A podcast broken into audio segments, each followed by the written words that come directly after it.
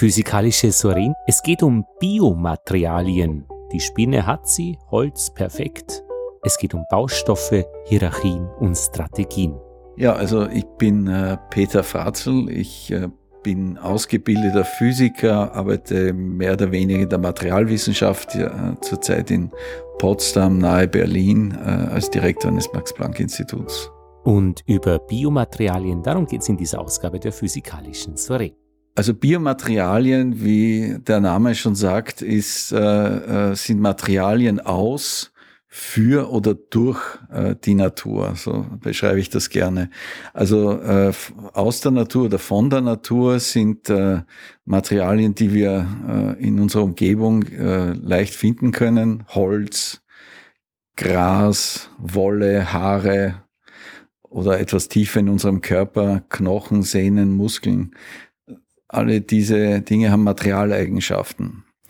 Das zweite, für die Natur das wären Materialien, die vielleicht künstlich hergestellt sind, aber die dann der Natur oder sagen wir zumindest dem Menschen helfen. Also Implantatmaterialien äh, verschiedenster Art, ne? die künstliche Hüfte aus Titan oder Keramik. Das sind also keine biologisch gezüchteten Materialien, aber welche, die für zumindest die Medizin sehr wichtig sind. Es gibt aber auch Materialien, die in der Natur äh, eingesetzt werden für die Landwirtschaft und so weiter. Und das Dritte, äh, sage ich gerne durch äh, die Natur, das sind äh, Materialien, die wir irgendwie durch das Studium der Natur entwickelt haben. Also wo wir Vorbilder der Natur benutzen, um diese Materialien äh, besser, äh, nützlicher zu machen. Also da gibt's ganz äh, viele Beispiele. Wenn Sie sich vorstellen, äh, natürliche Materialien, haben die Möglichkeit, sich anzupassen. Also wir versuchen heute Materialien zu entwickeln, die sich auch an Anforderungen anpassen können. Also das ist sozusagen die Bio-Inspiration, die bio-inspirierten Materialien. Das bekannteste Beispiel ist der Lotus-Effekt, also das Blatt der Lotusblume. Das ist eine äh, ein relativ großes Blatt, das typischerweise in Sümpfen zu Hause ist. Ne? Und natürlich, äh, wenn, wenn so ein Blatt ständig mit Schmutz bedeckt ist, dann ist es nicht viel mit der Photosynthese. Das heißt, dieses ähm, Blatt hat eine Oberfläche, wo das Wasser völlig abperlen kann, das quasi selbstreinigende Eigenschaften hat. Und äh, das ist irgendwie ganz interessant. Der Effekt, der dahinter steckt, ist ein physikalischer Effekt, hat einen sehr ähm, ja, ähm, einen sehr komplizierten Namen, Superhydrophobizität, also besonders starke Wasserabweisung, könnte man sagen. Dieser Effekt wurde schon 1910 oder 12 entdeckt von Physikern, die das als Kuriosität irgendwo publiziert haben und kein Mensch hat sich dafür interessiert. In den 90er Jahren des letzten Jahrhunderts haben dann Bartlott und Neinhuis, äh, Biologen, äh, eben entdeckt, dass durch winzig kleine, also submikrometer große Noppen auf diesem Blatt das Wasser nicht haften kann und äh, haben begriffen, dass die Superhydrophobizität der Grund ist, warum dieses Lotusblatt immer sauber ist. Und dann wurde diese alte Erkenntnis aufgegriffen und äh, weil ja plötzlich äh, klar war, wofür das nützlich sein könnte.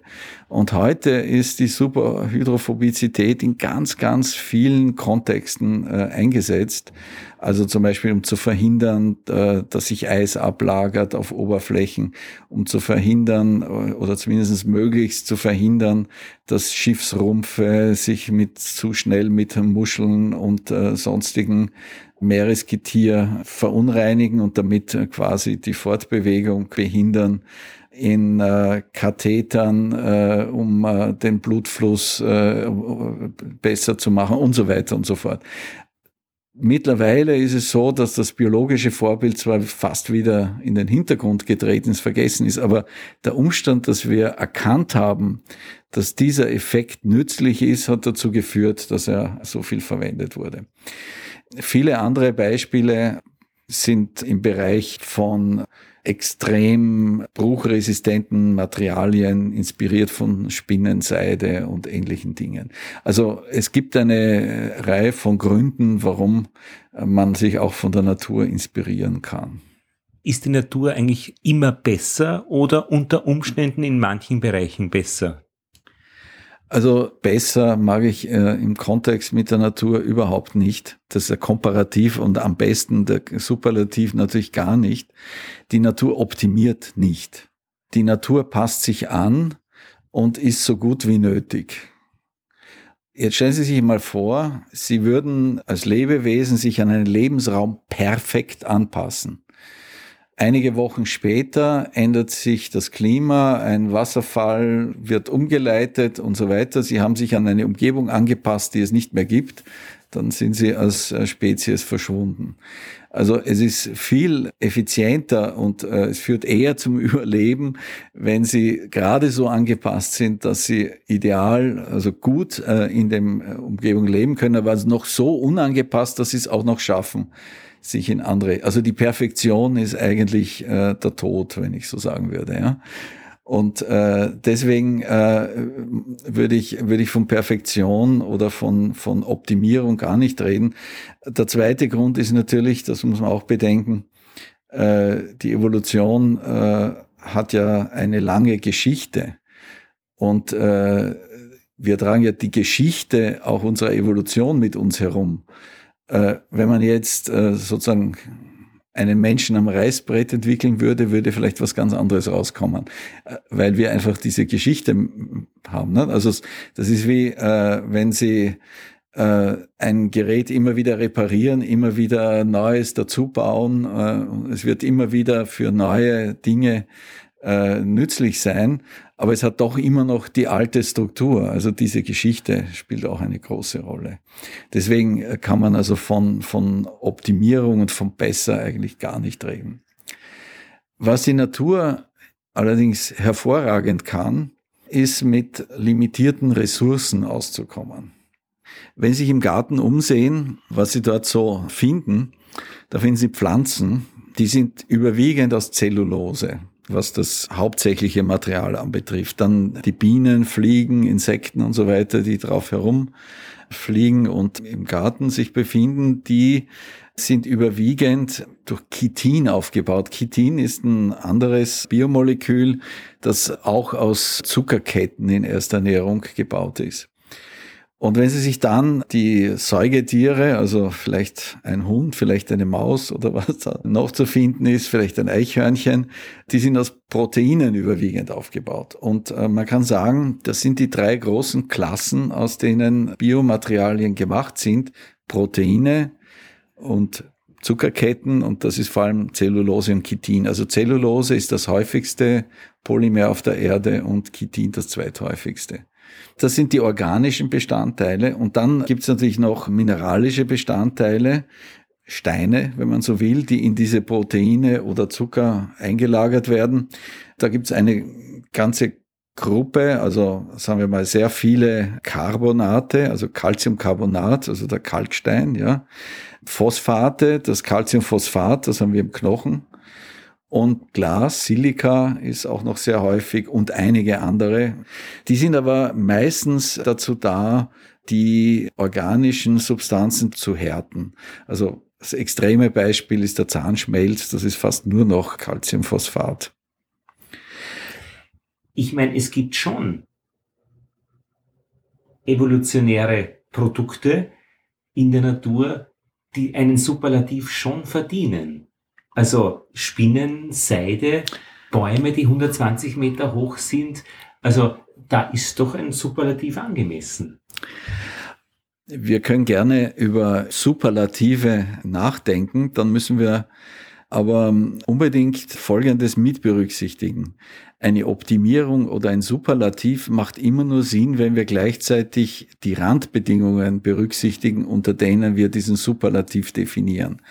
Also der Beste der Klasse, der Beste des Landes, der Beste der Welt sind unterschiedliche Superlative.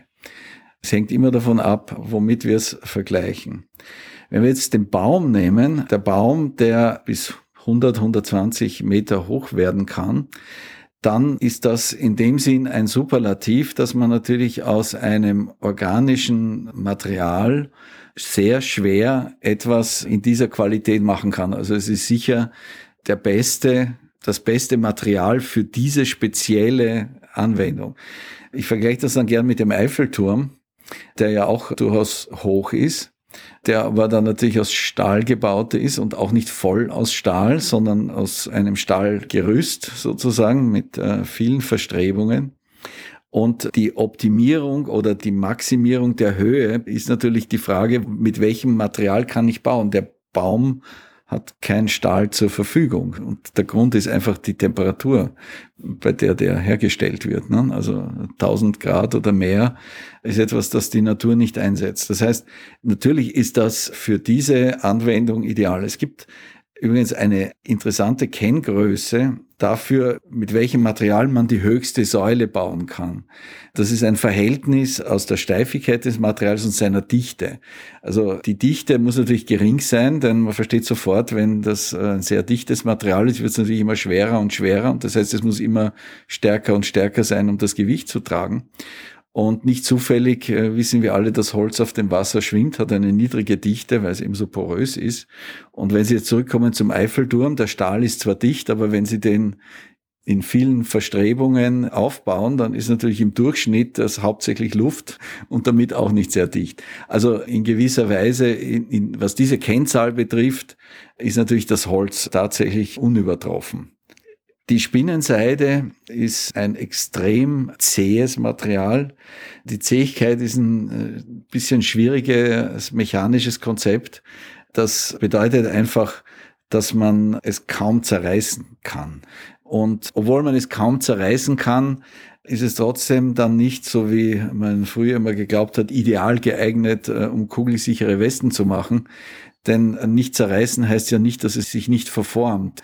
Die Verformung will man ja bei einer, jedenfalls einer kugelsicheren Weste sicher auch nicht haben. Also, äh, aber für die Spinne ist es natürlich ganz wichtig, dass wenn das Insekt ins Spinnennetz äh, hineinfliegt, dass das Netz eben nicht zerreißt, egal wie weit sich das hinten verformt.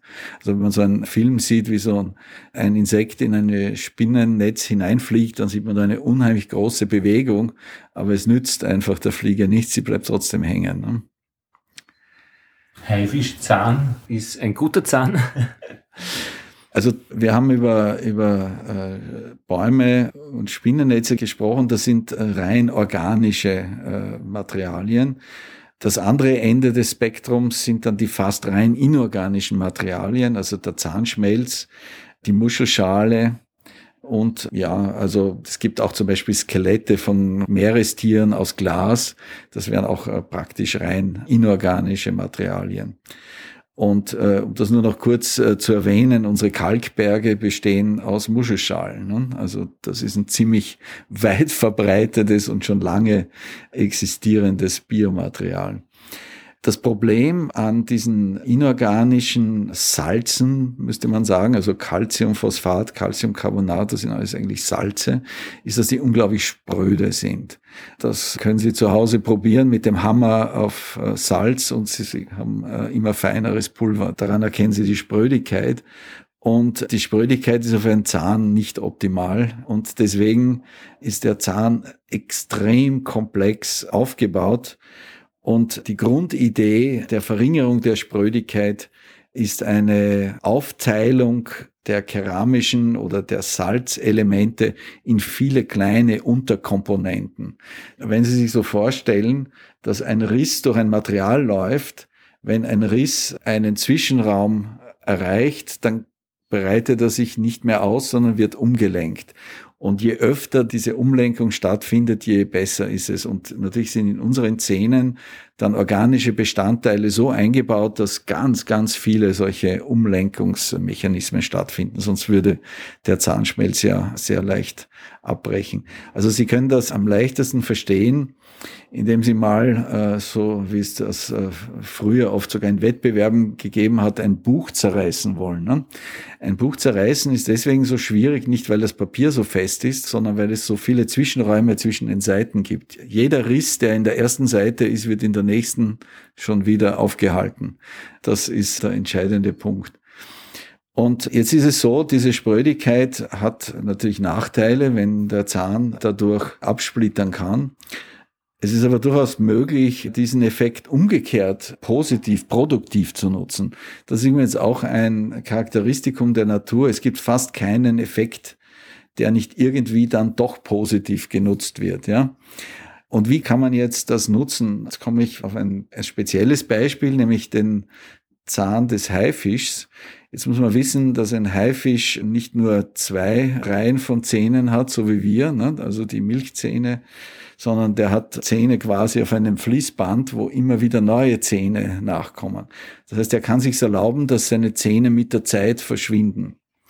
Und jetzt ist es ein äh, relativ neues Forschungsergebnis, das zeigt, dass der Haifischzahn so konstruiert ist, dass wenn ein Stück des Zahns abbricht, dann wieder eine scharfe Kante entsteht, die dann dem Haifisch erlaubt, wieder ordentlich kräftig zuzubeißen mit scharfen Zähnen. Und wenn wieder ein Stück abbricht, dann ist er wieder nachgeschärft. Also sozusagen das Abbrechen ist quasi eine Nachschärfung. Natürlich führt das dazu, dass irgendwann der Zahn abgenutzt ist, aber dann kommt ja schon der nächste. Ne? Also das wollen wir an unseren Zähnen nicht haben, wenn wir die gerne 60 oder mehr Jahre im Mund haben oder 80 oder 90. Aber wie gesagt, wenn man eine dritte, vierte, fünfte, sechste Zähne hätte, dann könnte man das System auch anwenden. Ich meine, jetzt Biomaterialien, die Evolution ist, ist etwas, was eine großartige Geschichte ist, ja. Was macht die Natur sonst noch gut und nachhaltig? Im Gegensatz, wenn wir mit Baumaterialien halt auch etwas bauen.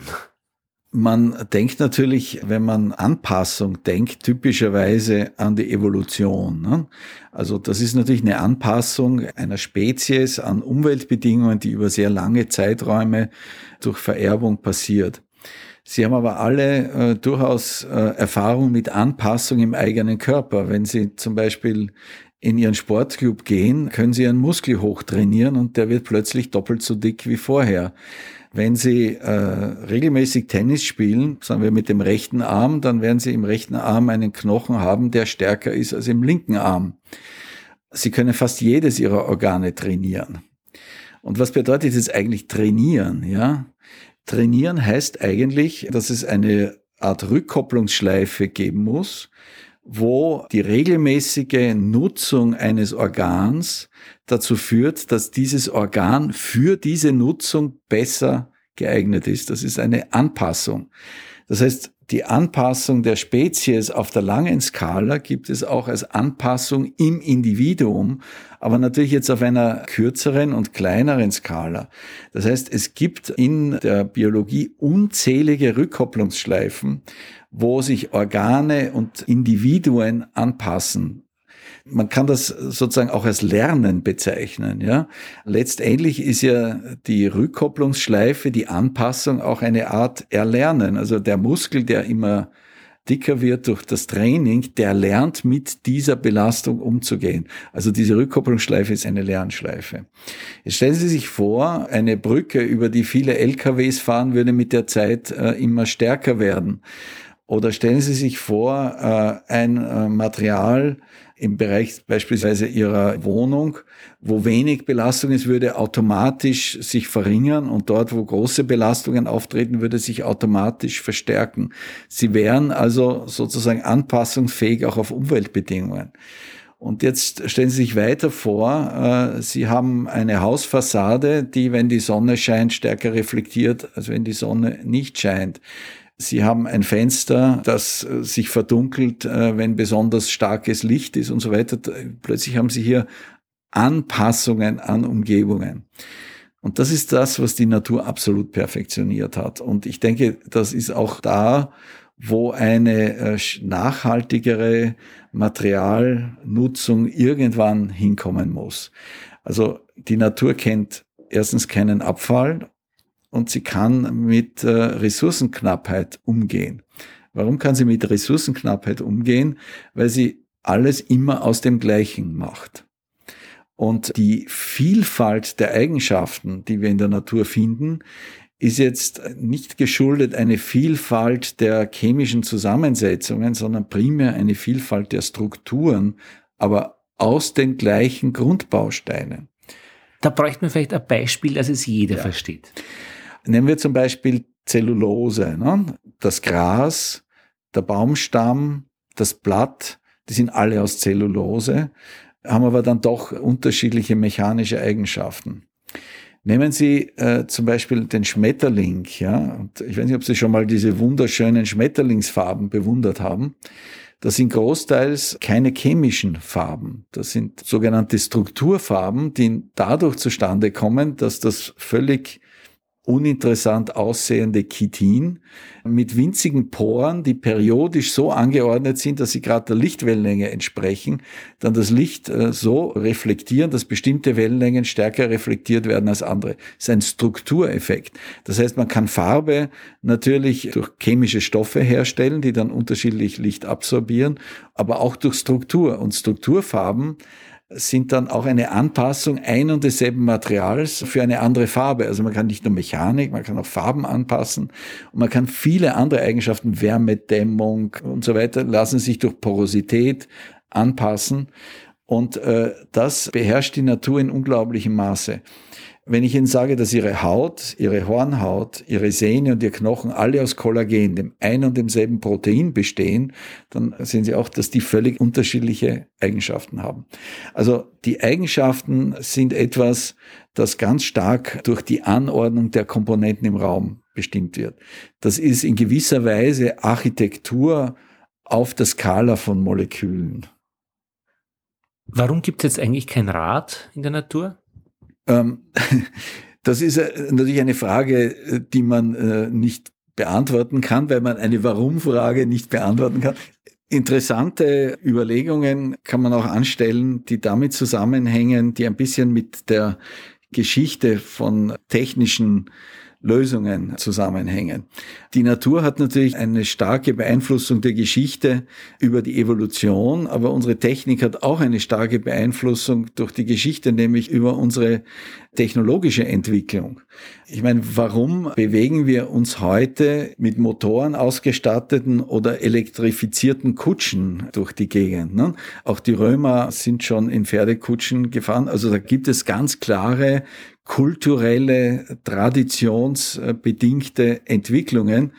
Wenn wir heute, wo wir die Robotik doch schon relativ weit fortgeschritten haben, wenn wir heute keine Straßen auf der Erde hätten, nur ganz komplexes Gelände hätten, würden wir wirklich Autos entwickeln?